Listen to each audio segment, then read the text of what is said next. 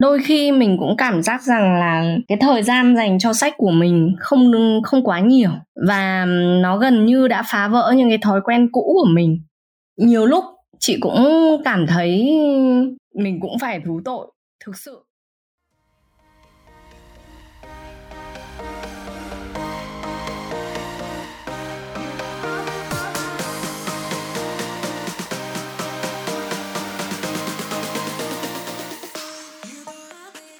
Chào mừng các bạn đã quay trở lại 3 chấm podcast và đây là Hẹn. Hẹn là một mini project nằm trong chuỗi hoạt động của 3 chấm podcast, lấy cảm hứng từ những thói quen thường nhật của mỗi người, đặc biệt là người trẻ. Các chủ đề trong hẹn xoay quanh những công việc như đi mua sách, đi cà phê, chơi gặp gỡ. Trong hẹn, 3 chấm mong muốn truyền tải thông điệp hướng đến việc phát triển bản thân bên trong mỗi người trẻ từ những điều nhỏ nhặt. Các tập của hẹn sẽ được phát sóng định kỳ trên sóng 3 chấm podcast vào lúc 21 giờ thứ bảy hàng tuần trên hệ thống Anchor và YouTube. Hãy nhớ bật thông báo, nhớ nút chuông đăng ký nhỏ nhỏ ngay bên cạnh để không bỏ lỡ bất kỳ tập podcast nào nha. Còn bây giờ, chào mừng các bạn đến với Hẹn.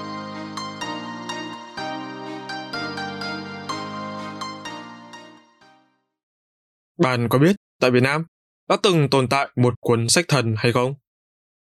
Lịch sử kể lại rằng, cuốn sách này lần đầu tiên được xuất hiện tại Việt Nam vào năm 1995 với cái tên là Amanas, những nền văn minh thế giới, với những người chủ xứ đầu tiên là ông Lê Luy và bà Phạm Thị Mão. Khi nghe đến đây, hẳn nhiều tính giả sẽ cảm thấy thật quen thuộc và ô lên đúng không? Đúng vậy. Cuốn sách thần ấy đã gắn liền và trở thành một phần lịch sử trong quá trình thành lập nhà sách Mão. Tại sao mình lại nói tác phẩm này được gọi là cuốn sách thần? Bởi vào thời điểm khi được chính ông Lê Luy và bà Mão tự xuất bản và in ấn, nó đã đem về số tiền lãi tương đương 500 cây vàng, một con số không hề nhỏ tại Việt Nam ở thế kỷ 20 và quan trọng, sự thành công từ tiền lãi thu về của cuốn sách đã góp phần lớn giúp ông bà Mão xây dựng cơ ngơi là nhà sách cùng tên cho đến thời điểm hiện tại.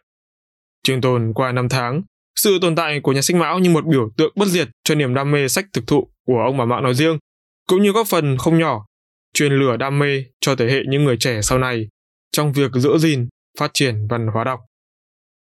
Trong số podcast này, Ba Chấm đã mời đến một khách mời có thể nói là một đại diện của người trẻ thế hệ 8X, người đã tiếp nối, duy trì được những tinh túy, giá trị mà ông Luy, bà Mão đã xây dựng trong suốt gần 50 năm qua. Xin giới thiệu với các bạn, chị Ngọc Anh, con gái ruột của ông bà Mão. Vâng, Ba Chấm xin được chào chị ạ. Xin chào khán thính giả của Ba Chấm. Rất vui hôm nay được kết nối và giao lưu với tất cả các bạn. Uh, hy vọng là mình sẽ đem đến rất là nhiều những thông tin bổ ích dành cho các bạn hôm nay. Vâng, em rất vui khi mà chị đã nhận lời mời tham gia của ba chấm. Vậy thì không biết là ngày hôm nay của chị Ngọc Anh như thế nào ạ? Ừ, hôm nay cũng là một ngày uh, khá là bận rộn của mình. 8 giờ tối hôm nay thì mình cũng đã có bữa tối để chuẩn bị cho lấy năng lượng cho cái buổi phỏng vấn của ba chấm ngày hôm nay đấy. vâng, em nghe chị chia sẻ thì thấy cũng có một chút đồng cảm tại vì là hôm nay em cũng ăn tối lúc 8 giờ thế thì chứng tỏ là nam cũng ăn giận tối rất là muộn nhờ. Vâng tại vì hôm nay em phải ở lại công ty để giải quyết nốt một số việc để cho tối nay kịp uh, cái thời gian thu âm. Nói chung là từ cái khoảng thời gian mà chị em mình uh, test cho đến thời điểm mà thu âm chính thức thì nó cũng thay đổi khá nhiều về mọi thứ. À, bây giờ thì cũng đã là một buổi tối rất là muộn rồi hy vọng là cái thời gian này không làm ảnh hưởng quá nhiều đến giờ giấc sinh hoạt của chị. Thực ra thì uh, chị cũng thường là đi nghỉ rất là muộn. Um, có lẽ là những cái khoảng thời gian uh, cuối ngày này sẽ là những cái khoảng thời gian uh, giúp mình tĩnh tâm và có thể uh, nghĩ ra được nhiều việc để uh, thực hiện cho ngày mai nhất ấy. hy vọng là sẽ uh, tỉnh táo để trả lời tất cả những câu hỏi của uh, ba chấm ngày hôm nay. Vâng, vậy thì trước khi chính thức bắt đầu buổi chia sẻ thì chị có thể giới thiệu qua về bản thân để em và các thính giả của ba chấm được hiểu rõ hơn không ạ? Chị là Lê Ngọc Anh, con gái của ông Lê Luy và bà Phạm Thị Mão. Chị đã tốt nghiệp tại trường đại học ở Australia, sau đó thì về Việt Nam vào năm 2010. Từ lúc là tân sinh viên um, tốt nghiệp, chị đã làm rất là nhiều công việc trong lĩnh vực giáo dục, tài chính Ờ, và hiện tại thì đang quản lý nhà sách Mão và điều hành một công ty riêng trong lĩnh vực bất động sản, tên là công ty cổ phần bất động sản Times Pro. Dạ vâng. Em có đọc qua về cái bài báo của chị liên quan đến công ty bất động sản Times Pro thì em thấy là chị có một cái biệt danh nghe khá là kêu, đó là nữ tướng tuổi dần. thì em nghe cái câu này em cảm thấy nó em cảm thấy chị là một người mà kiểu có thể làm được mọi thứ có đúng không ạ sau rất nhiều năm đã bôn ba ở từ trong nước cho đến ngoài nước, em thấy chị là một người rất là đa năng. Có lẽ những người tuổi dần hay nói chung và ngọc anh nói riêng thì đều có một tính cách khá là mạnh mẽ. Chính vì thế mà đối với công việc nào cũng rất là muốn chinh phục. Có rất nhiều những cái công việc không thể làm được và thất bại. Nhưng mà đối với chị thì khi một, khi bắt tay vào một công việc nào đó, thành công hay thất bại nó đều có thể đem đến cái giá trị ờ, thực tế cho mình. Một là mình có thể học được bài học hai là mình có thể uh, gặt hái được những thành quả từ uh, thành công của nó Vâng, thực sự thì là em và ba chấm phải nhắc lại một lần nữa là rất là vui và vinh dự khi mà đã mời được chị xuất hiện trên sóng podcast của kênh trong uh, hẹn của season 7.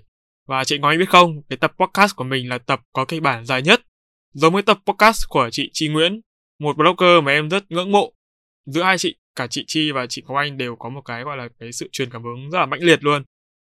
Và vì sao lại đề cập đến cái fest này đó là bởi bằng một sự tình cờ không có chủ đích thì kịch bản của hai chị đều có rất nhiều thứ để ba chấm khai thác. Lúc nhìn lại lịch thì em mới ồ lên là wow, có một sự tình cờ wow. nhiều đến như vậy. Không ngờ lại được ba chấm yêu ái đến vậy đấy.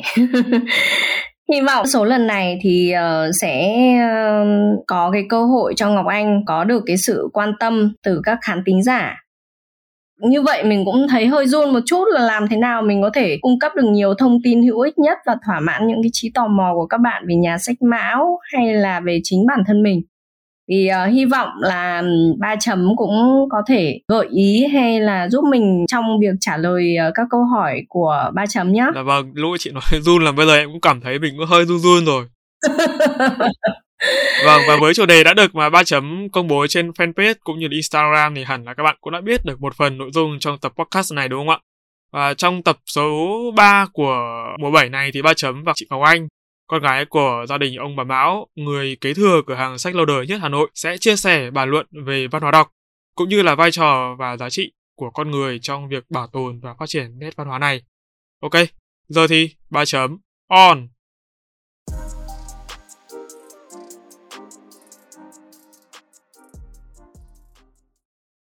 Thưa chị Ngọc Anh, xuất thân là một người làm về content, người viết, cá nhân em luôn muốn tìm hiểu đến tận cùng cốt lõi của bản chất vấn đề.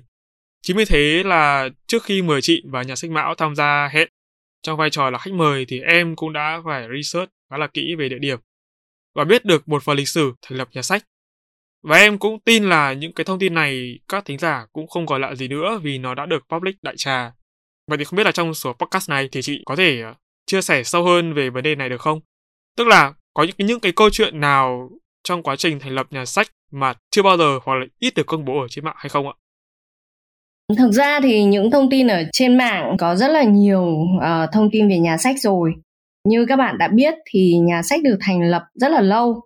um, là một trong những nhà sách tư nhân đầu tiên tại Hà Nội. Uh, nhiều câu chuyện thì đã được uh, báo chí viết nhưng có những kỷ niệm còn chưa được kể Nhân đây thì ờ, Ngọc Anh cũng muốn kể một kỷ niệm nhỏ mà một đứa nhóc 4 tuổi, thời điểm đó là chị rất là khó quên. Đó cũng là lúc chị nhận thức được bố mẹ chị đang làm về nghề sách. Khi mà được bố mẹ cho ra bồ hồ á, ngồi trên một chiếc xe đẩy sách ở vỉa hè, trước cửa bưu điện ở đường Đinh Tiên Hoàng. Ờ, dù khi đó thì hoàn cảnh gia đình cũng khó khăn, nhưng mà lại rất là hạnh phúc. Vì ờ, lúc đó với một đứa trẻ như chị thì rất là ham chơi. Đặc biệt chị lại là con gái một nữa nên là thích được um, chơi với các bạn bên ngoài lắm. Thời điểm đó chị uh, ờ, chơi với những bạn nhỏ mồ côi ở tổ bán báo xa mẹ. Các bạn ấy uh, rất là hay qua nhà chị để lấy sách đi bán. Họ rất là vô tư và coi chị như là một người em của họ ấy thỉnh thoảng lại uh, có kiếm được một tí tiền nào thì uh, dành tiền để mua cái um, đồ chơi hay là những cái nguyên vật liệu để có thể làm được đồ chơi cho chị. Có lẽ đây là một cái kỷ niệm rất là ngây ngô của một đứa trẻ con ngày xưa thôi nhưng mà bây giờ chị nghĩ lại những điều mà bố mẹ chị đã làm thứ nhất là để uh, cô con gái của mình chơi với những bạn nhỏ vô gia cư mồ côi cũng như là bán sách ừ, hoàn toàn là chịu tiền cho các bạn ấy. Để cho các bạn ấy có cơ hội kiếm tiền và được đối xử bình đẳng như những đứa trẻ bình thường á. Chỉ như vậy thôi cũng là động lực lớn lao đối với các bạn ấy rồi. Ờ, giờ đây thì các bạn ấy có những người rất là thành công lại là chủ các đơn vị kinh doanh lớn như vậy thì chị mới thấm thía những điều mà bố mẹ chị đã làm giúp cuộc sống của những người khác tốt hơn như thế nào em ạ. Ờ, lý do thành lập nhà sách mão thì rất là đơn giản thôi. Ừ, vào cái thời gian uh, loanh quanh cái thời điểm bao cấp đất nước mình nhé gia đình chị rất là nghèo. Um, bố mẹ chị đều làm nhà nước thu nhập thực sự là không đủ để nuôi con. Và mẹ chị thì làm ở tổng công ty phát hành sách nên là cuối cùng là cuộc sống cơ cực quá đành phải ra ngoài để kiếm sống nuôi gia đình. Uh, nhưng mà càng làm thì uh, bố mẹ chị lại càng thấy nghề này vừa giúp ích nhiều người tiếp cận tri thức này. Ngày xưa sách rất là ít em ạ kiếm được những cái cuốn sách thực sự là rất là khó khăn. Cộng thêm nữa là người muốn mua sách cũng phải tiết kiệm thì mới mua được một cái quyển sách để đọc. Chính vì thế sách rất là quý hiếm thời điểm đó mỗi ờ, người mà mua được một cuốn sách nào đó phải truyền tay nhau đến ờ, hàng chục người cùng đọc. Cứ mỗi lần có một quyển sách thì có khi là họ đọc ngấu nghiến đọc đi đọc lại phải đến hàng chục lần. Khiến cho cái quyển sách mà tại sao ngày xưa nếu như mà bây giờ các em ra hiệu sách cũ thì đều thấy là nó nát tét ra hoặc um, dán trăng đục rất nhiều băng dính. Đấy cho thấy rằng là các cụ ngày xưa thực sự rất yêu sách quý sách và thèm sách chính vì điều đó mà bố mẹ chị cảm thấy rằng là uh, bố mẹ chị gần như đem lại cái cơ hội tiếp cận và tri thức đồng thời cũng thoát uh, giúp những người khác thoát khỏi khó khăn nhờ những cái kinh nghiệm chia sẻ của các tác giả hay là dịch giả từ những cái cuốn sách của nước ngoài á và trở thành cái đam mê nghề nghiệp cống hiến hết mình uh, đem lại giá trị cho xã hội sau này chị mới nhận ra một điều đó là làm nghề sách không phải là chỉ có mỗi làm kinh tế nữa mà thực sự là bố mẹ chị đem đến một cái sự đam mê và giá trị rất là lớn cho những người xung quanh. Ừ, có một cái trong cái quá trình mà em nghiên cứu và tìm hiểu về nhà sách của mình ý, thì em tức là cái ý tưởng mời những cái người mà làm ở trong ngành sách của em thì đã có từ lâu rồi. Và trùng hợp thay thì cái thời gian đó cũng là cái khoảng thời gian mà bên mình cho tu sửa và cải tạo lại cái nhà sách đúng không ạ? Và rất nhanh chóng thì ờ, cái địa điểm nhà sách mã của mình đã trở thành một hot check-in của nhiều người, đặc biệt là các bạn trẻ. Thì chị nghĩ sao về cái việc mà có nhiều người khi mà ghé thăm nhà sách chỉ để check-in chụp ảnh thôi? Thì theo chị đó là một dấu hiệu ờ, tích cực hay là tiêu cực ạ? cái lý do mà chị tu sửa lại nhà sách đó là khi mẹ chị còn sống bà luôn mong muốn là làm thế nào để duy trì được văn hóa đọc cho càng nhiều người càng tốt. Ờ, chính vì thế mà chị ờ, mong muốn để thực hiện tiếp cái nguyện vọng ấy. Làm thế nào để mà độc giả dễ dàng có cảm hứng đọc sách yêu sách nhiều hơn? Cái ý tưởng đó là tạo ra một cái không gian của một thư viện cổ thời pháp. Đối với chị suy nghĩ rằng khi mình vừa có những cái cuốn sách hay và ở trong một cái không gian đẹp và nó kích thích sự đọc sách thì sẽ khiến cho con người ta mong muốn đọc nhiều hơn. Điều đó thì cũng chứng minh được ờ, lượng khách đến với nhà sách ngày càng đông hơn. Nhưng mà tuy nhiên là đúng như em nói á, quả thật là rất là nhiều bạn trẻ bây giờ lại ờ, tới để check in sống ảo cũng là một thực trạng mà đáng lo lắng thời điểm này. Khi mà chị ra nước ngoài học tập một thời gian á, có một điều mà chị rất là ngạc nhiên là cho dù các nước rất phát triển nhưng họ lại có thói quen đọc sách giấy.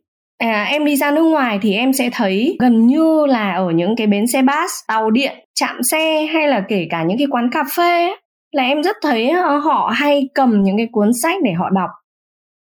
Thay vì họ cầm điện thoại đọc tin tức hay là nghe audiobook như chúng ta thì họ lại hoàn toàn là chỉ cầm những cái cuốn sách giấy đó thôi chị cũng có hỏi những người bản địa, thì họ cũng nói rằng là đối với chúng tôi á, cái smartphone chúng tôi đã được dùng rất lâu rồi.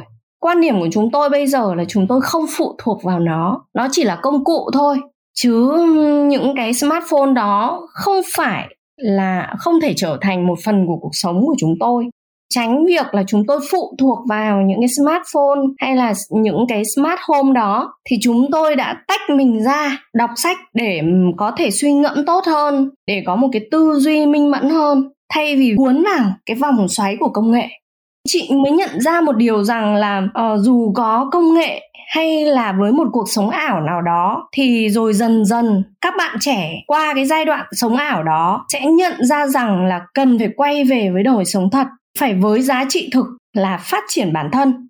Vậy nên là dù đến nhà sách để check in thì đó cũng có thể là dấu hiệu tốt cho một bạn trẻ chưa yêu sách lại có cơ hội thay đổi suy nghĩ bắt đầu thích tìm hiểu về sách thì vâng. sao?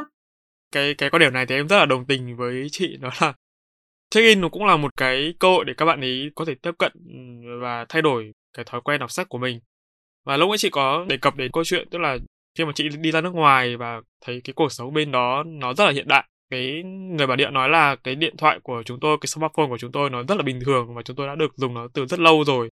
Thì em mới chợt nghĩ đến là khi mà con người mà họ đã phát triển, chúng ta đã phát triển đến một cái mức độ nào đó, thì thường là lại muốn quay về để ờ, tìm về những cái giá trị xưa cũ. Thì không biết là cái điều này nó có liên kết gì với cái câu chuyện ờ, đọc sách không ạ? Giữa sách và điện thoại, đặc biệt là sách giấy. Đúng uh, cái điều này uh, chị cũng rất là thắc mắc. Bởi vì ờ, một thời gian sống ở nước ngoài tại sao họ có công nghệ họ có những gì tiên tiến nhất? Nhưng mà tại sao ở bên đó các hiệu sách vẫn luôn luôn tồn tại và lại là những hiệu sách rất là lớn? Giá trị của một cuốn sách thậm chí còn đắt hơn cả một cái điện thoại. Họ rất là tôn trọng những cái gì nó là bản quyền cái gì là trí tuệ có thể đây là một cái giai đoạn uh, thời kỳ quá độ của um, văn hóa đọc của Việt Nam thôi. Rồi uh, chúng ta cũng sẽ nhìn nhận thấy đó là tất cả những ý tưởng hay là um, kiến thức thì đều được viết bằng những cái tài liệu sách in ra thành sách. Sau đó mới được chuyển thể thành audio hay là chuyển thể uh, thành những cái truyện tranh uh, trên mạng. Rồi phim những cái đó nó chỉ là những cái sản phẩm phụ trợ cho một cái cuốn sách hay là một cái uh, sản phẩm uh, bằng trí tuệ uh, dựa trên uh, việc uh, xuất bản ấy mà chính vì thế mà những ai uh, trong cái giai đoạn đang rất là đam mê công nghệ cũng sẽ phải quay về với những cái gì nó là giá trị thực. Nhưng thực ra truyền thống phải thích ứng được với hiện đại thì nó mới tồn tại được. Cho nên là quay về với những cái gì nó là thực tế nhất đối với cuộc sống hiện đại mà các bạn ấy cần phải học. Và nó cũng liên kết với cái việc như chị nói đó đó là bây giờ cái cuộc sống của mình nó ngày càng có nhiều việc và mình không thể nào mà lúc nào cũng chỉ quan tâm đến cái sở thích của mình được. Và đôi khi mình phải gác nó lại sang một bên.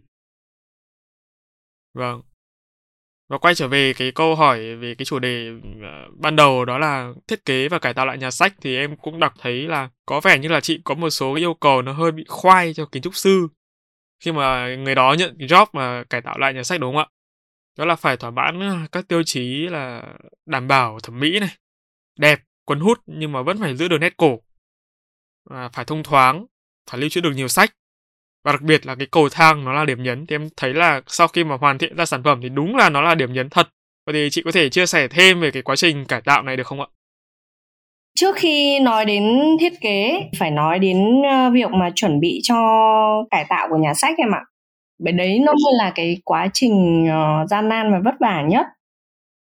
Mẹ chị là một người ờ, đam mê và cứ thấy sách nào hay, bà đều nhập rất là nhiều để bán dần chính vì thế mà cái việc mà di chuyển những uh, đầu sách mà bà đã tích trữ là việc mà cực kỳ uh, vất vả.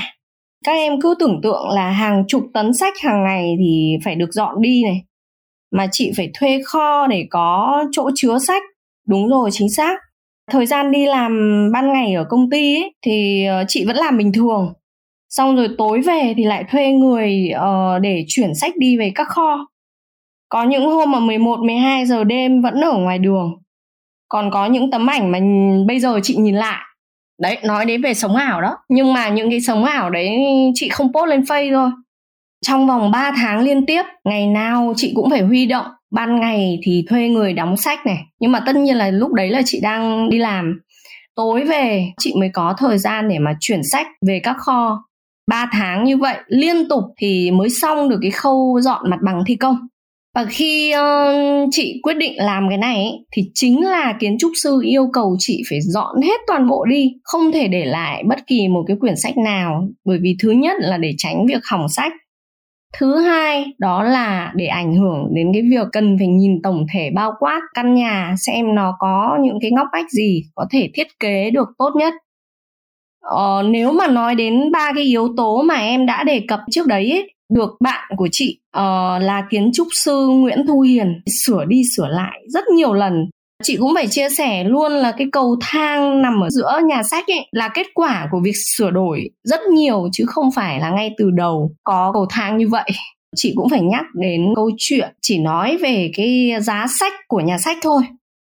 Đó là toàn bộ giá sách đều được tái sử dụng bằng những cái tấm gỗ sàn lim cũ của nhà sách sơn không phải là dùng uh, sơn xịt đâu mà là phải sơn bằng thủ công bằng tay. Tức là em biết ngày xưa là các um, mình hay dùng những cái chổi quét sơn á. Còn bây giờ là đều dùng công nghệ xịt hết rồi khác nhau rất nhiều em ạ. Tại sao mà phải sơn bằng tay mà không dùng xịt? Bởi vì dùng xịt thì các lớp sơn nó rất là đều nhau. Gần như không bao giờ thấy một cái lỗ hổng hay sơn rất là phẳng. Để đem đến được cái cảm giác của kiến trúc cổ á, thì sơn bằng tay là nhằm mục đích mình có thể sơn nhiều lớp đi lại để lộ rõ các giọt chảy của cái sơn trên gỗ, các lớp sần sùi ở trên cái thớ gỗ đó sẽ hiện ra được ở giá sách của nhà sách. Sờ lúc nào cũng cảm giác rất là thô ráp, đúng như cái thớ gỗ của nó. Và đặc biệt luôn là nhà cung cấp gỗ và thi công uh, mộc á. Ờ, ở đây là khi mà cái thiếu khi mà bị thiếu gỗ thì nhà cung cấp phải lựa chọn các cái loại tương tự để thay. Nhưng mà có lúc nhá họ chuyển và đóng nhầm loại gỗ. Sau đó là họ dỡ ra uh, thay lại toàn bộ cái số gỗ đó và họ lại đóng lại sơn lại như cũ. Vâng, vậy thì là với một cái người mà được kế thừa truyền thống kinh doanh sách từ những bậc sinh thành cũng như là có rất là nhiều những cái kiến thức và vốn sống thì theo chị là cái văn hóa đọc của mình nó được hình thành như thế nào ạ? Chị nghĩ là đều từ sự yêu thích, từ sự tạo thói quen của những người yêu thích sách. Nhắc đến văn hóa đọc ấy, chị nghĩ rất là nhiều đến những cái lúc chị cần đến sách và sách giống như một lời giải đáp cho chị là không khác gì một người thầy thông thái cả. Mỗi người cũng có những cái sở thích riêng những cái định hướng riêng. Cũng có thể vì thế mà bây giờ em lại uh, trở thành một marketer. Em thích những cái gì uh, sáng tạo hay là những cái gì nó là câu chuyện? Uh, hơn là cái uh, lý thuyết về uh, việc học hành. Đấy cũng là những cái để tạo nên tính cách miễn sao là em đọc càng nhiều sách sẽ càng tốt cho em thôi đúng không? Chị nghĩ rằng văn hóa đọc cực kỳ quan trọng bởi vì với văn hóa đọc sẽ kích thích được rất nhiều người ham muốn mong muốn đọc sách tìm hiểu tri thức chia sẻ những cái kinh nghiệm của mình sau khi đọc sách cái văn hóa đọc phải hình thành nhưng mà hình thành nó phải từ những thế hệ trẻ càng trẻ càng tốt thì như vậy ờ, cái văn hóa đọc nó không chỉ từ một người mà là từ rất nhiều người và từ rất nhiều cộng đồng đọc khác nhau Ờ, em xin cảm ơn chị về những cái chia sẻ rất là sâu sắc vừa rồi. Và có lẽ là mình sẽ cùng đơn giản hóa một chút tại vì nghe văn hóa đọc thì có, nó nó có vẻ là hơi bị bị to quá thì mình sẽ hạ tông xuống một chút là về thói quen đọc. Có một câu chuyện mà em vừa mới nghĩ là ở trong đầu thôi, thì em thấy là nó cũng rất là liên quan đến tất cả những cái gì mà chị vừa chia sẻ từ đầu podcast cho đến giờ. Dạo gần đây em mới nghiệm ra một cái là mình bị mất dần cái thói quen đọc đi rồi có thể là trong cái tập này thì em sẽ xin được phép thú tội với một số, với các bạn một chút, đấy là hồi xưa ấy, thì em có một bài viết là làm thế nào để uh, tạo được cái thói quen đọc. Thì em có một câu mà mang tính chất nó hơi là kiểu chỉ trích ấy tức là em nói là có một số người đưa ra cái quan điểm đưa ra cái phản biện là mình không có thời gian đọc mình bận đi làm bận tham gia nhiều những cái hoạt động khác nên là không có thời gian để đọc sách. Thì hồi đó em có viết đại loại là đó chỉ là một sự bao biện nhưng mà quả thật là bây giờ ấy, chính em cũng đang bị bị cuốn vào cái vòng xoay đó. Nó cũng liên quan đến cái việc là như chị nói lúc đầu đó càng ngày thì cuộc sống khi mà mình càng trưởng thành, càng có nhiều thứ phải lo hơn từ công việc cho đến gia đình và những mối quan hệ thì là vô hình chung là mình sẽ phải sắp xếp cái thứ tự ưu tiên và không biết là từ khi nào thì cái thứ tự ưu tiên là đọc sách ít nhất là đối với cá nhân em đi, đã gần như là chạm đáy rồi chị Hoàng Anh có thể chia sẻ một chút về cái việc làm thế nào để mình có thể xây dựng cái thói quen đọc một cách trường tồn và bài bản được không? Và làm thế nào để mình có thể duy trì được nó? Em nghĩ là đây là một cái gọi là một hiện tượng ít nhất là những người đọc đã từng gặp. Có thể là trong một khoảng thời gian nhất định, sau đó họ lại lấy lại được cái sự cân bằng, cái sự thăng bằng. Hoặc là cứ để nó bị tuột trôi mãi mãi. Câu hỏi rất là hay và rất thực tế luôn. Chị rất là thích câu hỏi này bởi vì ờ, chị cũng là một người cực kỳ bận rộn đôi khi mình cũng cảm giác rằng là cái thời gian dành cho sách của mình không không quá nhiều và nó gần như đã phá vỡ những cái thói quen cũ của mình. Nhiều lúc chị cũng cảm thấy mình cũng phải thú tội thực sự uh, có lỗi với sách. Bởi vì có những cuốn sách chị đã mua và chị đã đọc nhưng mà nhiều khi là đọc được một nửa cuốn sách. Sau đó thì uh, gần như là cái nửa phần còn lại còn y nguyên như mới mình là con người mà cũng phải cho mình một chút sai sót một chút những gì chưa hoàn thiện để uh, có thể là mình sẽ phải ngẫm nghĩ lại quay lại những gì chỉn chu hơn. Có lẽ bây giờ hiện tại các bạn trẻ đều đang phải bươn trải cuộc sống đều phải lo lắng những gì uh, cho cái cuộc sống hàng ngày của mình trước đã. Bởi vì có nhiều khi uh, cái suy nghĩ đó là đến ngay uh, cái việc nuôi sống mình hàng ngày còn đang khó khăn. Thế thì việc đọc sách nó là một cái thú vui xa xỉ đầu tiên là phải làm thế nào cho cuộc sống của mình ổn thỏa đã. Mọi thứ mình cảm giác nhẹ nhàng hơn. Giả sử như em uh, đủ tiền trang trải cuộc sống rồi thì lúc đó em mới bắt đầu nghĩ đến chuyện đọc sách hay là nghĩ đến một uh, bộ quần áo mới. Chị nghĩ rằng là chúng ta cũng nên chấp nhận thực tế. Chỉ có điều chúng ta không được quên khi chúng ta có cơ hội thì hãy coi như việc đọc sách nó cũng là một thứ vui xa xỉ mà chúng ta phải trải nghiệm. Vậy thì khi mà em nhớ ra điều đó thì em sẽ đặt cái việc đọc sách lên làm ưu tiên. Thay vì uh, mình nghĩ đến những thứ khác trước. Tại sao mà chị lại nói đến điều đó? Bởi vì có thể trong quá trình làm việc các bạn trẻ thường hay nghĩ rằng làm thế nào để làm cái giải quyết cái công việc hiện tại tốt nhất.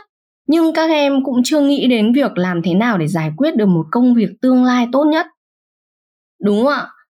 Tại sao mà chị nói cái điều này? Bởi vì khi mà các em chỉ có sự chuẩn bị tốt nhất thì các em mới có thể giải quyết được những việc phát sinh trong tương lai.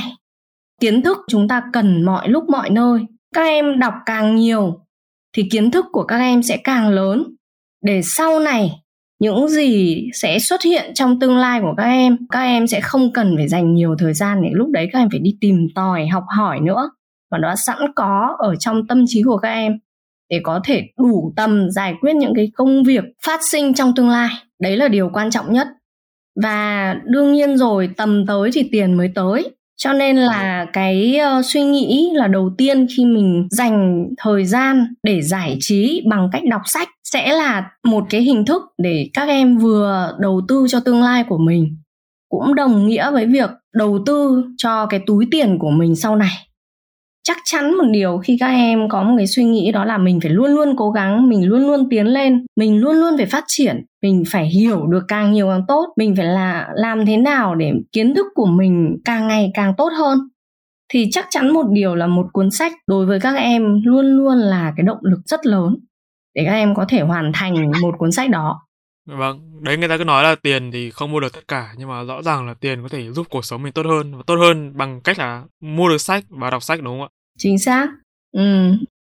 Và chốt lại cái câu trả lời của chị uh, vừa rồi thì em sẽ xin được phép tóm tắt như thế này, đấy là tức là em cảm thấy như là chị chia sẻ rất là nhẹ nhàng và nó không bị bị đau thương như là như là những cái gì mà em đã từng được nghe vào cách đây tầm mấy năm trước cái thời điểm văn hóa đọc sách đất nước mình nó không được nhiều như bây giờ ấy thậm chí là check in về sách nó còn không có cơ thì em hay gặp những cái người mà họ nói giống như kiểu là hơi đường phố hơi chợ búa ấy.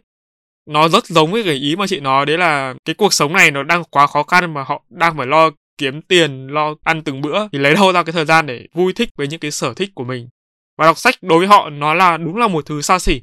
Cái từ xa xỉ thì em thấy nó nó khá là đúng. Đối với những cái người mà phải lo ăn từng bữa và đang phải bươn trải thì đúng là xa xỉ.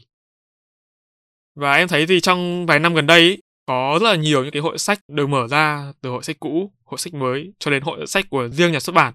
Trong thời kỳ dịch bệnh này, hội sách online cũng rất là nhiều. Nhưng mà có một cái vấn đề mà cá nhân em chưa thực sự hiểu. Đó là vai trò của những hội sách đó nó ảnh hưởng thế nào đến văn hóa đọc nói chung và cái thói quen đọc sách nói riêng. Với cả thật ra là tầm 2-3 năm trở lại đây thì hội sách nó đang dần bão hòa rồi.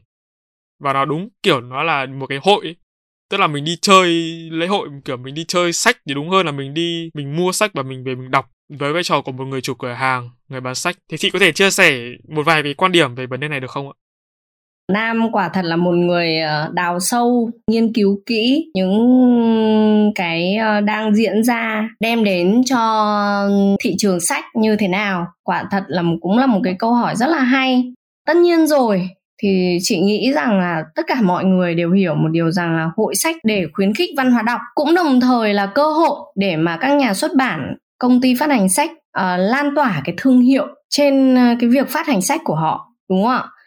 Bởi vì sao lại như vậy? Thứ nhất là trong hội sách thì thường thấy uh, giá bán là khá tốt để khuyến khích cho người đọc có thể lựa chọn đa dạng các đầu sách và với cái giá ưu đãi để có thể mua được nhiều sách hơn cái mục đích thì thực sự là rất là tuyệt vời. Nhưng mà cũng đúng như em nói uh, hiệu quả ban đầu của các hội sách thì rất là đáng ghi nhận rồi. Nhưng mà việc tổ chức tràn lan cũng lại khiến tạo ra cái hiệu ứng ngược. Mà cái gì nhiều quá thì cũng không tốt. Khiến cho chất lượng các đầu sách thì không được chọn lọc. Số lượng độc giả thì cũng nhiều hơn. Nhưng mà lại lý do là do cái sự tò mò là chính họ đến để xem có cái gì hay. Vì là nó nó quá tràn lan cho nên là quá nhiều đầu sách uh, không được chọn lọc. Cho nên là khi mà uh, những người tìm sách hay là đến xem sách gần như là việc tìm ra cái giá trị rất là khó để lựa chọn được những cái đầu sách tốt cho bản thân họ. Thế thì cuối cùng là họ bắt đầu cảm giác nhàm chán. Mà chủ yếu là mọi người đến để chơi hoặc để check in để khoe hoặc là mua cho đầy một cái tủ để uh, bày. Thực ra ấy cái việc này nó rất là đơn giản. Thứ nhất là các đơn vị trước khi quyết định tổ chức hội sách ấy, đầu tiên là phải có sự khảo sát nghiên cứu và xây dựng kế hoạch tổ chức. Tránh cái trường hợp cứ thấy uh, hội sách được mở ra thì ngay kể cả những cái đơn vị nhà xuất bản phát hành sách họ thậm chí là tổ chức riêng những cái hội sách riêng. Tức là tạo ra cái việc là nó quá nhiều hội sách. Thế thì trước khi làm cái điều đó thì họ nên khảo sát trước để làm thế nào mà các cái um, hội sách nó phải khác nhau đi. Tạo ra được cái sự khác biệt thì lúc đó nếu như do là từng đơn vị tổ chức anh hãy tổ chức làm sao cho riêng một chuyên đề chị nghĩ là nếu như các hội sách làm được cái việc này chắc chắn hiệu quả của nó sẽ khác biệt và sẽ quay trở lại với ờ, đúng cái mục đích ban đầu của việc uh, trưng bày sách. Em luôn tự nhận mình là một người ờ, thực tế. Thế nhưng mà gần đây em có nói chuyện với một một bác đại loại là bác ấy là chủ một cửa hàng sách truyện. Em vẫn không thể nào mà tức là muốn chấp nhận một cái thực tế, một cái sự thật đó là hiện tại các nhà sách đang rất là thương mại và họ tập trung vào vấn đề kinh tế đúng như chị vừa nói. Em được nghe chia sẻ là có không ít nhà sách là sử dụng những cái chiêu trò để câu độc giả và để bán được hàng ấy. Chị uh, có thể chia sẻ thêm về phần này được không? Chị nghĩ sao về vấn đề gọi là chiêu trò trong việc marketing và chiêu trò trong những cái việc phát hành sách từ những cái gọi là quà limited ấy? Để bằng mọi cách là ông phải mua cái quyển sách này của tôi thì ông mới được quà và thậm chí là gần đây còn tệ hơn, đấy là có những cái quyển sách, tức là PR và marketing thì nói chung là nó luôn luôn là nó là quá lên. Thế nhưng mà cái chất lượng sản phẩm của nó thì nó lại không được giống như vậy. Và không được giống như vậy, nó không ở mức bình thường nhá, mà nó ở mức bất bình thường. Thì chị nghĩ sao về việc này? Lại nói thêm đó là cái cái ấn phẩm đó mà, tức là nó rất là hút fan. Và họ biết là kể cả mình có làm không tốt đi chăng nữa thì mình sẽ vẫn vẫn bán được và mình vẫn có lãi và và và cái độc giả bắt buộc phải mua tại vì không mà mình không phát hành thì làm gì có nhà nào phát hành nữa. Những điều em nói thì đều là những cái thực tế và là thực trạng. Thực ra thì chúng ta đều hiểu rằng chúng ta đều đang ở trong một cái uh, nền kinh tế thị trường và nó là kinh doanh tự do thời điểm kinh tế thị trường cũng giúp cho rất nhiều những nhà tiêu dùng có nhiều sự lựa chọn hơn. Bởi vì uh, sản phẩm rất là nhiều để mà cho các độc giả đều có quyền lựa chọn. Thế nhưng mà nó lại đi lại uh, quay lại một vấn đề. Đó là khi có quá nhiều sản phẩm thì đương nhiên sẽ có những sản phẩm có chất lượng và có những sản phẩm không có chất lượng. Và thậm chí là có những sản phẩm chỉ nhằm mục đích để kiếm lời việc này thì nó xảy ra ở tất cả các ngành nghề quần áo hay là ô tô hay là máy tính thiết bị điện tử. Tức là có những hàng rất là rẻ à, như là khi em mua hàng của nhật giá 2 triệu nhưng khi em mua hàng của trung quốc thậm chí là 200 nghìn đúng không em? Với ngành sách chúng ta cũng phải nhìn vào thực tế đó là nền kinh tế thị trường này uh, đem đến rất nhiều các lợi ích cho độc giả cho các nhà kinh doanh. Nhưng đồng thời nữa từ đây sẽ phải hình thành nên cái khả năng của độc giả tốt hơn ở trong chuyện làm thế nào để nhận biết được sản phẩm tốt những cái như em nói đề cập đến á chị nghĩ rằng là đa phần là dành cho những bạn trẻ. Tức là có các bạn trẻ thích được tặng quà này thích được uh, có thêm những cái giá trị gia tăng đi kèm theo trong cuốn sách thì đấy nó cũng là một thị hiếu. Nhưng mà um, những cuốn sách không hay và các bạn đã lỡ mua mất rồi thì chúng ta cũng sẽ nhìn nhận ra một điều là à không phải uh, cái nào nó cũng tốt như nhau cả. Và từ cái việc mà các bạn trải qua rất là nhiều những cái lần mua sách mua sản phẩm như vậy ai cũng sẽ phải học và cũng phải khôn hơn thôi. Lúc đó là các bạn sẽ bắt đầu phải biết đó là tìm sách tốt ở đâu. Cần phải biết những cái thể loại sách gì là mình nên đọc. Thay vì cái việc là thời trẻ các bạn chọn quá nhiều sách các bạn đọc tua lúa rất nhiều loại. Nhưng bây giờ uh, khi mà các bạn bận hơn các bạn sẽ phải chắt lọc hơn thông thường chị hay khuyên các bạn trẻ ở uh, công ty của chị là khi cần một cái chủ đề gì đó các bạn ấy hãy uh, ra một nhà sách có thể nhặt hết tất cả các cuốn sách liên quan đến chủ đề đó. Nhưng khi ra tính tiền các bạn ấy chỉ được phép nhặt lên một cuốn. Cuốn đó phải là cuốn mà các bạn ấy thấy cần nhất và hay nhất trong tất cả các mà cuốn. tại sao lại phải là đợi đến lúc ra tính tiền ạ?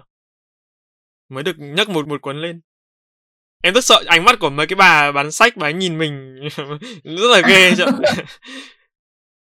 Nếu như ở đâu đó họ làm cái việc đấy thì rõ ràng là họ đang chỉ mong muốn các bạn có lợi nhuận, tức là khiến cho họ, giúp họ có lợi nhuận thôi. Thay vì việc là tôn trọng những sự lựa chọn của khách hàng. Ờ, mình có thể um, để ý xem xét từng phần mục lục xem là phần nào có thể là phù hợp nhất cho mình thì mình hãng đem ra để mình mua. Thay vì việc là mình chọn quá nhiều đầu sách chị khẳng định với em là khi em chọn quá nhiều đầu sách đem về nhà em nhìn cái đống sách đấy là em không đọc. À, nhưng nếu như em chọn được một cuốn sách mà em thấy rất hay và phù hợp với em thì khẳng định luôn là kiểu gì em về em đọc. Bởi vì giống như một cô gái em muốn chinh phục ạ em sẽ mong muốn làm thế nào để mình nghiên cứu cô ấy thật kỹ? Để mình có thể nói chuyện hợp nhất với cô ấy và để gây được ấn tượng với cô ấy. Nhưng nếu như mà hàng loạt giải rất nhiều các cô gái xinh đẹp ở đó thì em có quá nhiều sự lựa chọn thì chắc chắn một điều là em sẽ nghĩ rằng thôi để sau cũng được mình đi làm việc khác. Đấy là một cái tâm lý đối với uh, khi em nhìn thấy một cái dãy sách một cái chồng sách rất nhiều sách thì cuối cùng em chẳng biết đọc cuốn nào cả. Hãy để cho mình thiếu thốn hãy để cho mình đói thì mình sẽ thèm muốn. Chị nghĩ là tất cả các bạn trẻ đều có một cái tính cách giống nhau đó là nhìn thấy cái gì cũng thấy hay. Bởi vì chúng ta đang trong cái thời gian mà chúng ta học hỏi những gì hay nhất mà. Đấy là cái điều rất là tuyệt vời ở các bạn trẻ chính vì chị cũng trải qua cái giai đoạn đó rồi chị nhìn thấy một điều là mình cũng tham lam mình cũng uh, thích và mình nghĩ rằng là cái gì mình cũng làm được. Um, có một cái ờ, tài sản mà ai cũng giống nhau đó chính là thời gian. Ai cũng chỉ có 24 tiếng và làm thế nào để cho hiệu quả nhất? Uh, làm thế nào để mình có thể thu thập được học hỏi được nhiều nhất? Bắt buộc các em phải lựa chọn những gì tinh túy nhất để mình học. Cũng giống như các em lựa chọn uh, người yêu thôi đúng không? Làm thế nào để cuối cùng mình phải lựa chọn ra được cô gái vừa xinh xắn nhất nhưng mà phải vừa đảm đang nhất lại kiếm tiền giỏi nhất uh, dạy con tuyệt vời nhất?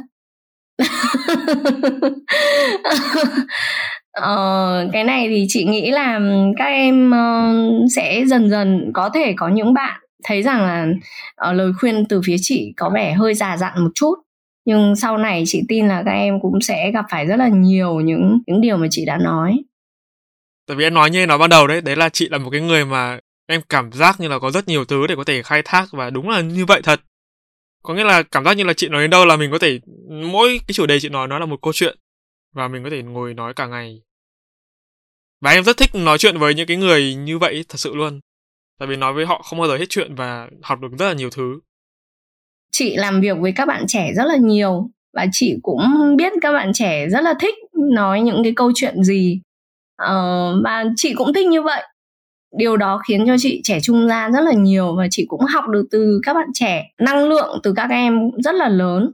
Và đấy là những cái gì khiến cho chị uh, phải luôn luôn ở bên uh, ở gần các bạn trẻ được ừ, chia sẻ để mà mình có ừ, những cái năng lượng lớn từ các em nếu như mà các bạn thính giả mà đang nghe được những lời nói này thì có lẽ là cái tập podcast này đã được phát hành cách cái thời điểm mà mình và chị ấy thu âm khá là lâu rồi. Cái khoảng thời gian mà từ 16 trở đi là mình đã bắt đầu cái công việc full time nhưng mà vẫn phải đảm nhận những cái công việc khác trước đó là freelance và là podcast. Cũng trong giai đoạn đó thì mình và chị Ngọc Anh có trò chuyện với nhau. Mình có hỏi chị câu đấy là chị ơi, ngày hôm sau là em sẽ bắt đầu một công việc mới ở một công ty mới rồi thì chị có một lời khuyên nào dành cho em không? Thì chị Ngọc Anh chỉ nói đó là em đừng kỳ vọng quá nhiều và đừng đòi hỏi gì cả. Thì ở đây em cũng xin phép được chia sẻ với chị về cái ngày hôm đó đó là em thực sự, em đã xác định được tâm lý từ trước đấy là mình cũng không kỳ vọng quá cao chắc chắn là có một thứ mà em tin là chị cũng đã từng từng nghĩ đến rồi, đó đó là không biết là những cái con người mà mình sắp sửa làm việc như thế nào và cũng chỉ hy vọng đó là họ có một cái sở thích nào đó tương đồng với mình thôi. Thì lúc ấy chị có nói là đó là cách tìm những người có sở thích tương đồng, thì tức là mình phải tìm ra cái cách nói chuyện sao cho gây ấn tượng nhất đối với họ. Cũng liên quan đến cái việc đó là cái khả năng, cái sự giao tiếp của mình trong một công ty, trong một cái phòng đó đi, mà mình không hợp với họ, những người đồng nghiệp thì làm thế nào? Làm thế nào để mình có thể hòa nhập được với họ? Chắc chắn rồi như chị nói đó là một là em cần phải tương đồng với họ hai là mình tự phù hợp với họ. Em nghĩ là cái khả năng thứ hai sẽ nhiều hơn đấy chị ạ. Ờ, nhưng cũng có thể tìm được cái người họ cũng mong muốn để họ phù hợp với em.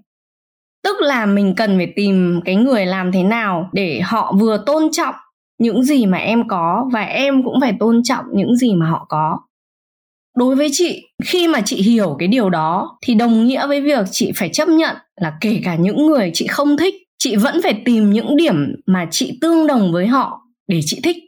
Khi mà mình thấy rằng ờ, cái con người mình ấy là một cái người rất là linh hoạt, trong bất kỳ ai cũng đều có mặt tốt và mặt xấu cả, không phải ai cũng là một con người hoàn hảo. Vậy thì mình hãy là người đi tìm mặt tốt.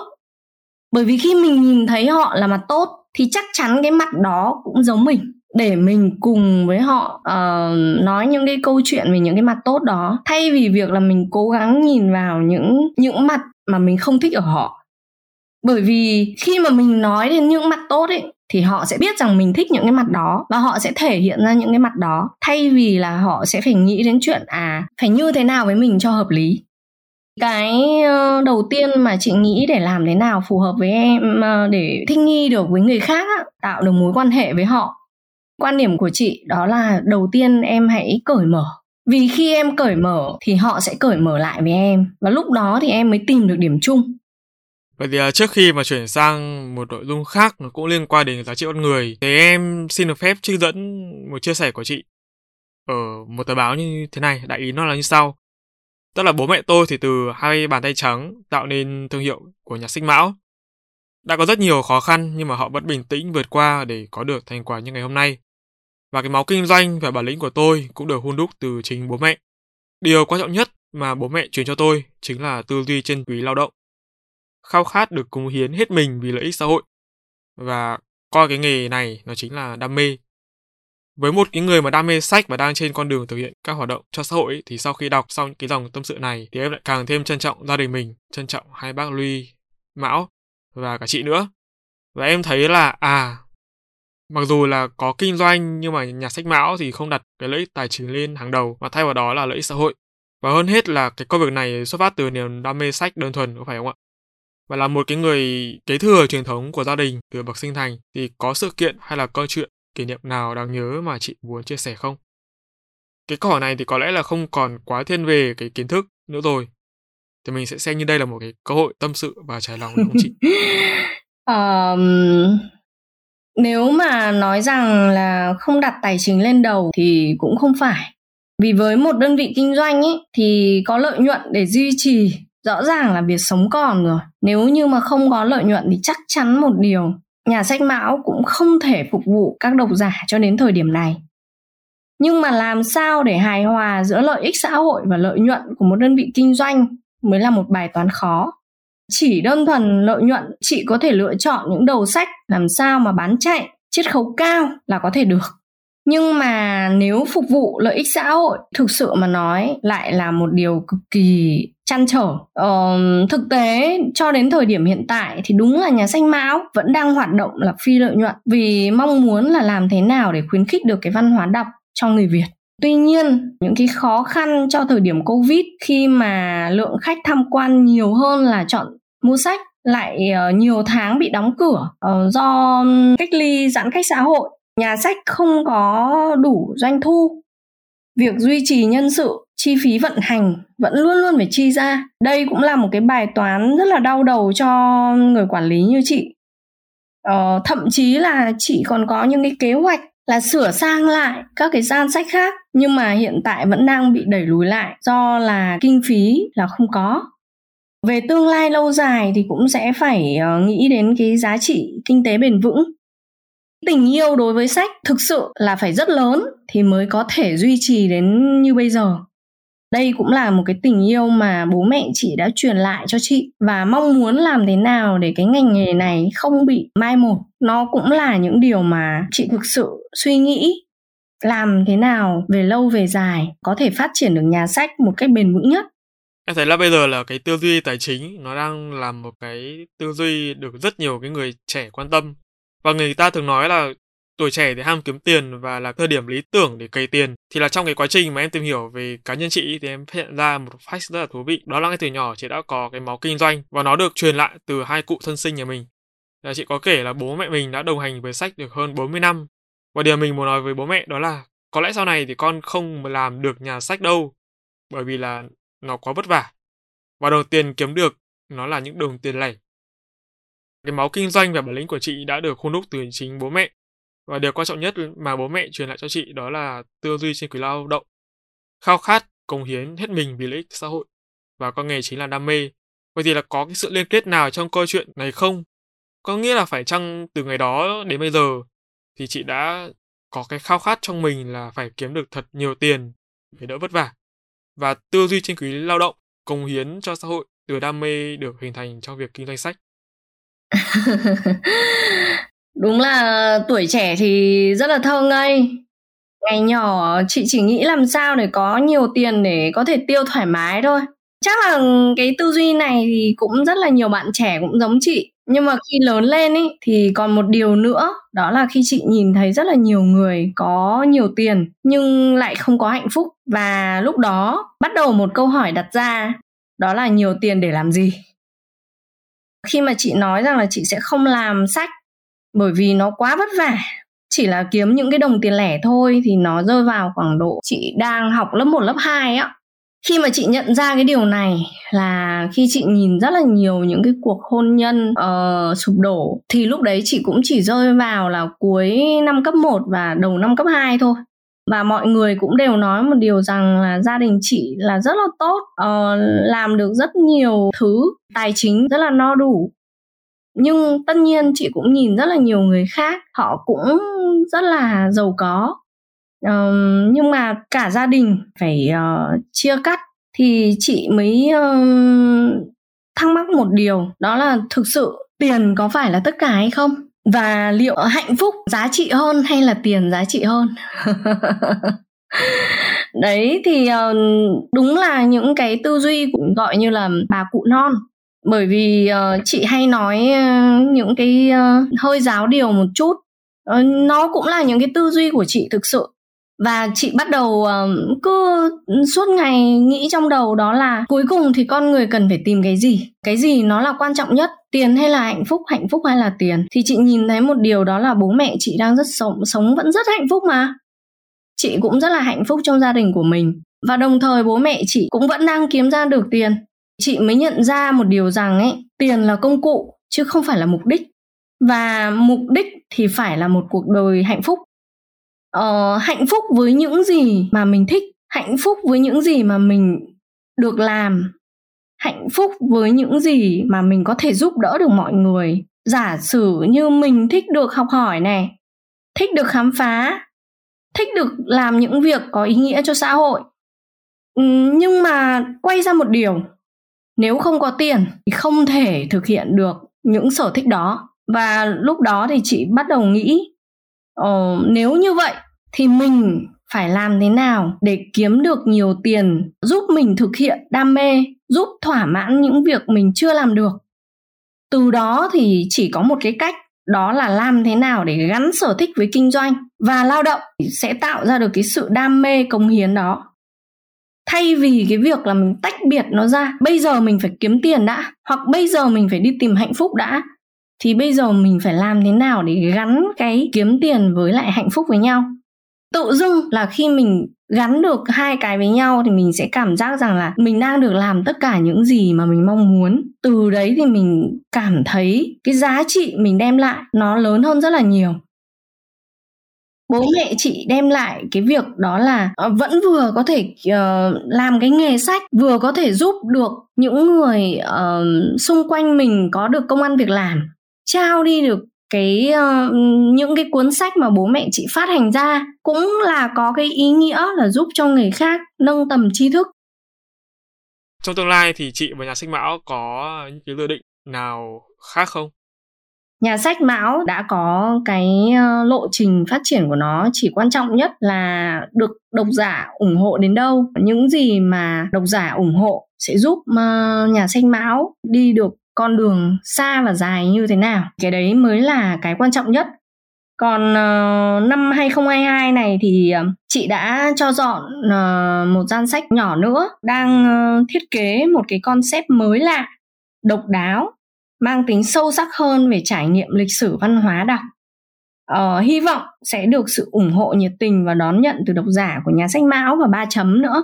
Còn về tương lai dài hơn là nhà sách mão sẽ không bao giờ để cho độc giả phải thất vọng về những cái ý tưởng kinh doanh hay là phát triển uh, như thế nào. Bởi vì uh, mục tiêu của chị đó là đưa nhà sách mão đến với uh, độc giả của cả nước Việt Nam cũng như quốc tế và chắc chắn rồi thì em và ba chấm cũng như là các thính giả, những người yêu sách, những người đam mê sách thì sẽ mong chờ một cái diện mạo mới của nhà sách mão trong tương lai và hy vọng là sẽ được là những cái con người trải nghiệm đầu tiên. Chắc chắn rồi. Cái ờ, concept mới của nhà sách mão được uh, thực hiện thì uh, cũng rất là hy vọng Nam cùng với ba chấm uh, các độc giả của ba chấm sẽ là những người uh, khai trương đầu tiên cho uh, gian sách mới của nhà sách mão. vâng, và em xin được cảm ơn chị với những chia sẻ vừa rồi ạ.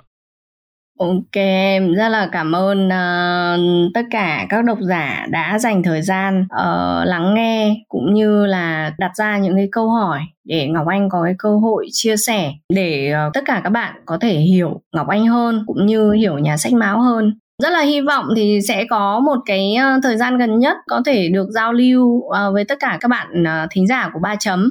Chúc tất cả các bạn thính giả sẽ có thời gian tuyệt vời và xin tạm biệt. Hẹn gặp lại tất cả các bạn. Xin cảm ơn tất cả các bạn. Em cảm ơn chị và cũng rất hy vọng sẽ được gặp lại chị trong thời gian sắp tới ạ.